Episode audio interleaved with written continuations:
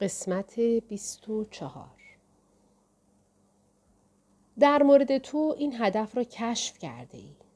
حالا باید به جلو بروی اجازه بدهی که رویدادهای همزمان تو را به این فکر روشنتر و روشنتر رهنمود شود که چگونه از این مرحله به بعد به این رسالت ادامه بدهی.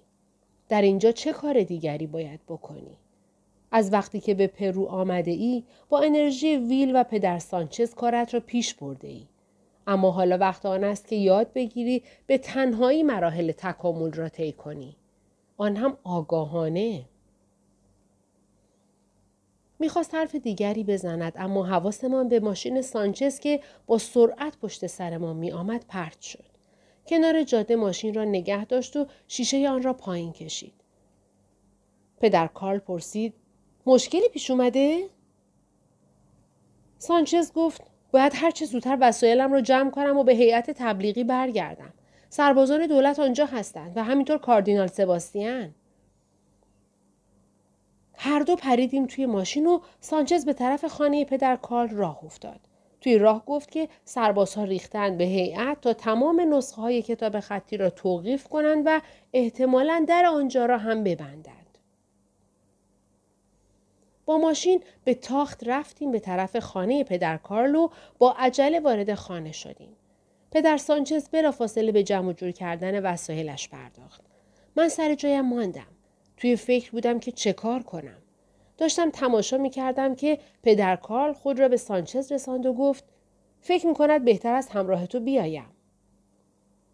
سانچز برگشت و گفت مطمئنی؟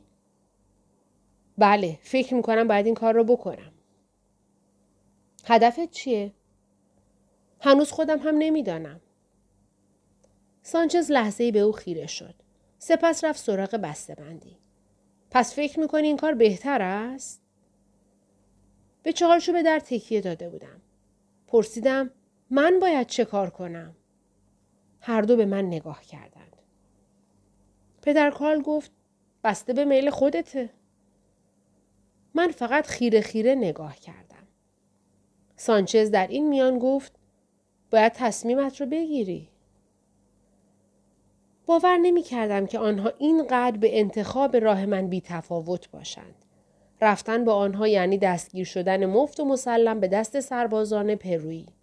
با این همه چطور می توانستم تک و تنها اینجا بمانم؟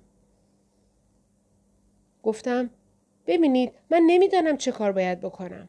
شما دوتا باید کمکم کنید. کس دیگری را سراغ دارید که بتواند مرا مخفی کند؟ آن دو به همدیگر نگاه کردند. پدر کارل گفت گمان نکنم. با دلهوره و تشویشی که به دلم چنگ انداخته بود چشم آنها دوختم. پدر کارل به روی من لبخند زد و گفت حواست رو جمع کن. یادت باشد که کی هستی. سانچز رفت به طرف چمدانی و از تویش پوشه ای بیرون کشید و گفت بیا این هم نسخه از کشف و شهود ششم شاید در تصمیم گرفتن کمکت کند نسخه را که می گرفتم سانچز به پدر کارل نگاه کرد و گفت چقدر طول می کشد از اینجا بروی؟ پدر کارل گفت باید با چند نفری تماس بگیرم. شاید یک ساعتی طول بکشد. سانچز نگاهی به من انداخت. بخوان و مدتی راجع بهش فکر کن. آن وقت با هم حرف می‌زنیم. هر دو مشغول جمع کردن وسایلشان شدند و من رفتم بیرون و روی سنگ بزرگی نشستم. بعد کتاب خطی را باز کردم. دقیقا همان حرفهای پدر سانچز و پدر کال را بازگو می کرد. تجسم سریح و روشن گذشته مرحله دقیق آگاهی از روش های سلطگری و اعمال قدرت ما بود که در دوران کودکی یاد گرفته بودیم. در کتاب آمده بود که همین که توانستیم بر این عادت غلبه کنیم خود متعالی و هویت تکاملیمان را پیدا خواهیم کرد. در کمتر از نیم ساعت تمام متن را خواندم و وقتی تمامش کردم بالاخره اصل مطلب را درک کردم. پیش از آنکه بتوانیم کاملا وارد حالت خاص ذهن بشویم که بسیاری از مردم نگاهی گذرا و اجمالی به آن می کنند، تجربه ای که از خودمان پیدا می کنیم به راهنمایی رویدادهای رازآمیز همزمان در زندگی به پیش می رود. ناگزیریم چشم و گوش خود را باز کنیم و ببینیم که به راستی کی بودیم. در این لحظه پدر کال که دوروبر خانه قدم می‌زد چشمش به من افتاد و به طرفم آمد. پرسید تمامش کردی؟ رفتارش طبق معمول گرم و دوستانه بود. بله. اشکال ندارد که کم اینجا پیش تو بنشینم؟ خواهش می‌کنم بفرمایید. سمت راست من جایی برای خود پیدا کرد و پس از مدتی سکوت پرسید حالا فهمیدی که در اینجا در راه کشف خودت قرار گرفته ای؟ به گمانم اما خب حالا باید چیکار کنم؟ حالا باید از ته دل به آن اعتقاد داشته باشی. با این ترسی که برم داشته چطوری؟ باید بدانی که چی در خطر است. حقیقتی که تو دنبالش هستی به اندازه تکامل خود جهان اهمیت دارد. برای اینکه همین حقیقت باعث ادامه تکامل می شود. متوجه نیستی؟ پدر سانچز راجع به تصویری که از سیر تکاملی که در بالای کوه داشتی برایم حرف زد. تو دیدی که چگونه ماه از ارتعاش ساده هیدروژن مسیر تکاملی را طی می کند تا به انسان می رسد. از خودت میپرسیدی که انسانها چگونه این مسیر تکاملی را طی کردند. حالا پاسخ این سوال را پیدا کرده ای. انسانها در موقعیت های تاریخی خاص متولد می شوند و برای خود عقیده پیدا می کنند و به دفاع از آن می پردازند. با افراد دیگری که آنها هم هدفی برای خود پیدا کرده اند دست اتحاد می دهند. بچه ها در این پیوند و اتحاد به دنیا می آیند. پس از آن تحت تأثیر همزمانی رویدادها با پیگیری و دنبال کردن ترکیبی متعالیتر خود را با این دو موقعیت تطبیق می دهند. همانطور که اطمینان دارم تو هم در کشف و شهود پنجم متوجه شدی هر بار از انرژی پر و لبریز می شویم و همزمان رویدادی اتفاق می افتد که ما را در مسیر زندگیمان به جلو می راند این سطح و مقدار از انرژی را در خودمان پایه قرار می دهیم و بر همین پایه می توانیم ارتعاش والاتری به وجود بیاوریم. بچه های من هم این سطح از ارتعاش را می گیرند و آن را حتی به مرتبه بالاتری می رسانند. حالا فرقش با در نظر گرفتن این نسل این است که ما آماده ایم آن را آگاهانه انجام بدهیم و سیر و جریانش را تندتر کنیم. مهم نیست که چقدر میترسی. حالا چاره دیگری نداری. به محض اینکه معنی زندگی را فهمیدی دیگر راهی برای از میان بردن و زودودن این آگاهی وجود ندارد. اگر سعی کنی درباره زندگی از تصمیم دیگری بگیری همیشه احساس می‌کنی داری چیزی را از دست می‌دهی. اما حالا چه کار دارم می‌کنم؟ نمی‌دانم. فقط تو خودت ازش خبر داری. اما بهت پیشنهاد می‌کنم که اول کمی انرژی کسب کنی. پدر سانچز نبش خانه را دور زد و به ما ملحق شد. از نگاه مستقیم در چشم و ایجاد سر و صدا پرهیز می کرد تا مبادا حرف ما قطع شود. سعی کردم حواسم را جمع کنم و روی نوک سخره هایی که خانه را احاطه کرده بودند متمرکز شوم. نفس عمیقی کشیدم و متوجه شدم که از وقتی که پایم را از خانه بیرون گذاشتم کاملا غرق در کارهای خودم شدم. انگار چشماندازم فقط یک تونل بوده. خودم را از زیبایی و عظمت و شکوه کوهستان جدا کردم. به دوروبر که نگاه کردم و آگاهانه کوشیدم هر چرا که می‌بینم درک کنم کم کم آن احساس اکنون آشنای نزدیکی را تجربه کردم. ناگهان به نظرم رسید که هر چیزی حضور خود را بیشتر به نمایش می‌گذارد و تا حدی می درخشد و برق می‌زند. کم کم احساس کردم که سبکتر شدم. بدنم حالتی شاد و شناور پیدا کرده است. نگاهی به پدر سانچز و سپس به پدر کارل انداختم. دقیقا به من خیره شده بودند و می توانم بگویم که میدان انرژیم را به چشم مشاهده می کردند. پرسیدم چطوری به نظر میام؟ سانچز گفت به نظر حالت بهتر شده. همینجا بمان و تا آنجا که ممکن است به انرژیت اضافه کن.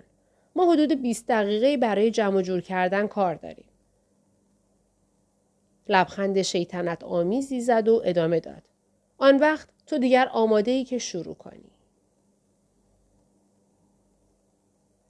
همراه جریان آب رفتن کشیش ها برگشتند به خانه و من برای کسب انرژی بیشتر دقایقی دیگر هم به تأمل و تماشای زیبایی کوهستان پرداختم. پس از آن تمرکزم را از دست دادم و با پریشان حالی درباره ویل خیالات واهی به سرم زد. حالا کجاست؟ کم مانده که کشف و شهود نهم را پیدا کند؟ او را در نظر مجسم کردم که کشف و شهود نهم در دست در میان جنگل می و سربازها همه جا دنبالش هستند. یاد سباستیان افتادم که این تعقیب را سازمان داده بود. با این همه در این کابوس برایم از روز روشنتر بود که سباستیان حتی با تمام مرجعیتش اشتباه می کند و درباره تأثیری که ممکن است کشف و شهودها روی مردم داشته باشد دچار سوء تفاهم شده است. احساس کردم که یکی می تواند او را بران دارد که بینش و دید متفاوتی اتخاذ کند. کاش می فهمیدیم که چه بخش از کتاب خطی او را این همه حراسان می کند. در این فکر دست و پا می زدم که یک دفعه مارجوری در ذهنم نقش بست. او کجاست؟ در نظرم مجسم کردم که او را دوباره می بینم. اما آیا چنین اتفاقی می افتد؟ صدای بسته شدن در جلو مرا دوباره به عالم واقعیت برگرداند. بار دیگر احساس ضعف و تشویش به هم دست داد. سانچز از سمت خانه به جایی که من نشسته بودم می آمد. قدمهایش تند و مصممانه بود. کنارم نشست. بعد پرسید بالاخره تصمیم گرفتی که چه کار کنیم؟ سرم را به علامت نفی تکان دادم. گفت خیلی قوی به نظر نمی آیی. واقعا هم احساس قوی بودن نمی کنم. شاید در شیوه کسب انرژیت خیلی از روی قاعده عمل نکردی. منظورت چیه؟ حالا برایت می‌گویم که خودم شخصا چجوری انرژی می‌گیرم. شاید روش من کمکت کند که بتوانی روال کارت را پیدا کنی. با اشاره سر ازش خواستم که ادامه دهد. گفت اولین کاری که می‌کنم متمرکز شدن در محیط دور بر است. کاری که به نظرم تو هم انجام می‌دهی. آن وقت سعی می‌کنم مجسم کنم که وقتی از انرژی لبریز شوم اشیا چه حالتی برایم پیدا می‌کنند. برای این کار در نظر میآورم که حضور و وجود هر چیزی زیبایی و شکل منحصر به فرد هر چیز مخصوصا گیاهان چگونه جلوهگری می کند. و اینکه چطور رنگ ها به نظر می درخشند و روشنتر می نمایند. متوجه منظورم هستی؟ بله من هم سعی می کنم همین کار را بکنم. و ادامه داد که بعدش می کوشم که آن حس نزدیک بودن را تجربه کنم. حسی که صرف نظر از اینکه آن چیز چقدر از من دور است یا می توانم آن را لمس کنم با او پیوند و ارتباط برقرار می کنم. و بعد آن را همچون نفس فرو می کشم. فرو می کشی؟ مگر پدرجان برایت توضیح نداده؟ نه توضیح نداده. قیافه سانچز توی هم رفت. شاید در نظر داشته که برگردد و بعد دربارهش باهات حرف بزند. اغلب خیلی هیجان زده است. یک دفعه راه میافتد و شاگردش را تنها می‌گذارد تا درباره آموختههایش فکر کند. آن وقت درست سر به زنگاه دوباره پیدایش می شود تا چیز دیگری به تعالیمش اضافه کند. فکر می کنم که می‌خواسته دوباره باهات صحبت کند. اما خیلی سریع حرکت کردی. پرسید آن حس شاد و سبکباری که بالای کوه تجربه کردی یادت هست؟ گفتم بله.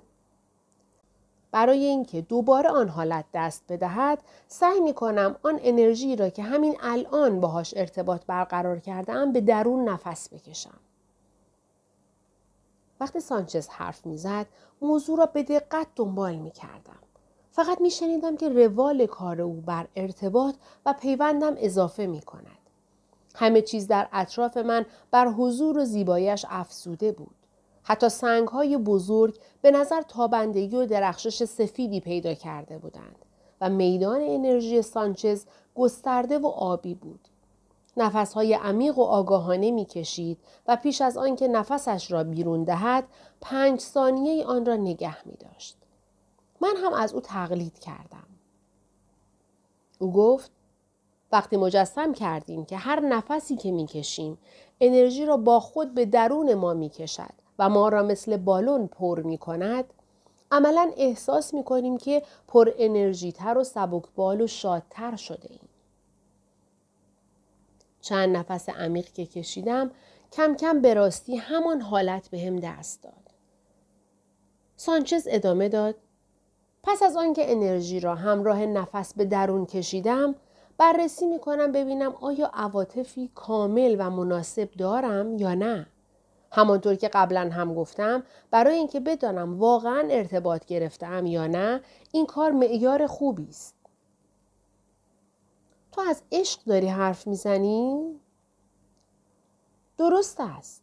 همانطور که در هیئت بحث کردیم عشق مفهومی اقلانی یا امری اخلاقی یا چیزهایی از این قبیل نیست بلکه عاطفه و احساسی دارای زمینه و پیشینه است که وقتی به وجود می آید که آدم با انرژی موجود در جهان که البته انرژی پروردگار است ارتباط برقرار کند.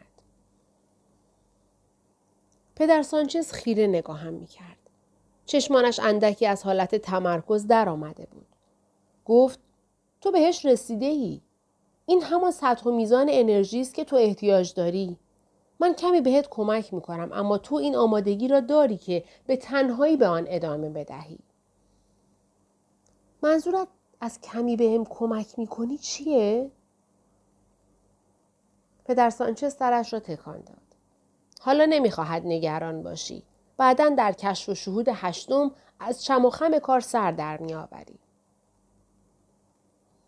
در این هنگام پدر کارل خانه را دور زد و نگاهی به هر دوی ما انداخت. انگار راضی بود. وقتی نزدیک شد نگاهی گذرا به من کرد. دیگر تصمیمت را گرفته ای؟ این سوال ناراحتم کرد. خیلی کلنجار رفتم که انرژیم را از دست ندهم. پدر کارل گفت سعی نکن به نمایش گوشه گیریت برگردی. تو چاره ای نداری. باید در اینجا موضع بگیری. فکر می‌کنی بهتر است چه کار کنی؟ گفتم هیچ فکری به عقلم نمی‌رسد. بدبختی اینجاست. مطمئنی؟ همین که با انرژی ارتباط برقرار کردی افکارت فرق می کند. ما تو مبهوت نگاهش کردم. او در توضیح حرفش گفت کلماتی که از روی عادت سعی کرده ای برای کنترل منطقی رویدادها در ذهنت جاری شوند وقتی نمایش قدرت خود را از دست بدهی دیگر متوقف می شوند. وقتی از انرژی درونی آکنده شدی افکاری از نوع دیگر و از بخش والاتری از وجودت وارد ذهنت می شود. اینها مکاشفات و الهامات تو اند و متفاوتند. درست در پس و پشت ذهنت ظاهر می شوند. گاهی همچون خیالی خام یا نیمه رویا و برای راهنمایی و هدایت تو می آیند. هنوز سر در نمی آوردم. پدر کارل گفت برایمان تعریف کن که وقتی کمی پیش از این تنهایت گذاشتیم راجع به چی فکر می کردی؟ گفتم فکر نمی کنم همهشان یادم بیاید. سعی کن. سعی کردم حواسم را جمع کنم. به گمانم داشتم به ویل فکر می کردم.